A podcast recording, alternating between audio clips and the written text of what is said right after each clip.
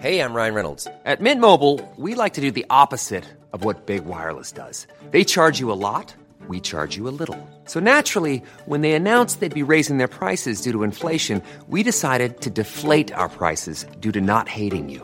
That's right. We're cutting the price of Mint Unlimited from $30 a month to just $15 a month. Give it a try at mintmobile.com slash switch. $45 upfront for three months plus taxes and fees. Promo rate for new customers for limited time. Unlimited more than 40 gigabytes per month. Slows. Full terms at mintmobile.com.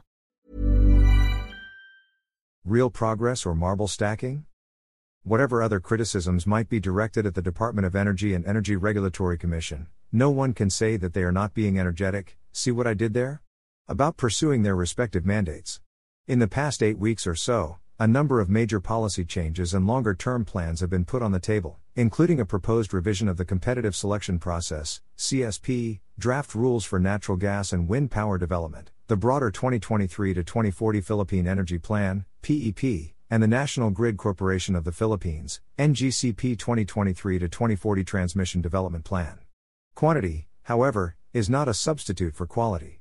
While the volume of work being done might at first glance look like real progress, on closer examination, much of it seems like a feverish attempt to stack marbles.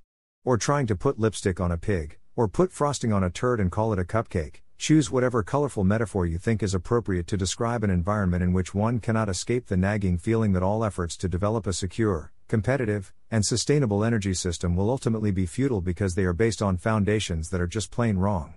It is not just a matter of laws such as the Electric Power Industry Reform Act, EPIRA, of 2001 and related or derivative laws such as the Renewable Energy Act of 2008 having flaws. What makes them complete garbage are some more fundamental errors in principle.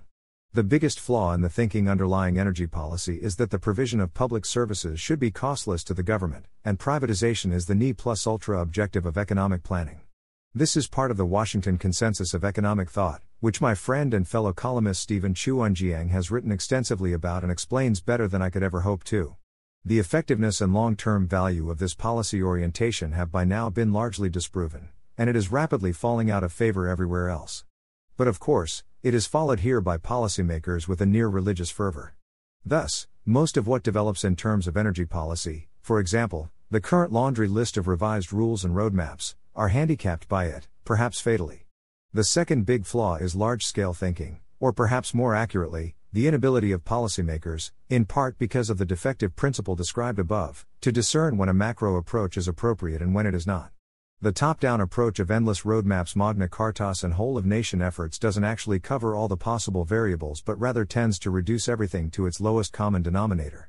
A national energy policy is only going to be objectively relevant to Luzon, the Visayas and Mindanao at a very general level. Once one starts moving down into progressively more specific details, the conditions begin to diverge very quickly. As we have seen from the past, in which not more than a fraction of the hopes and dreams expressed in Philippine energy plans are actually realized, what happens is either nothing or something not particularly useful in different areas. Another flaw, which is really a manifestation of the problem of big thinking, is policymakers' fascination with arbitrary targets.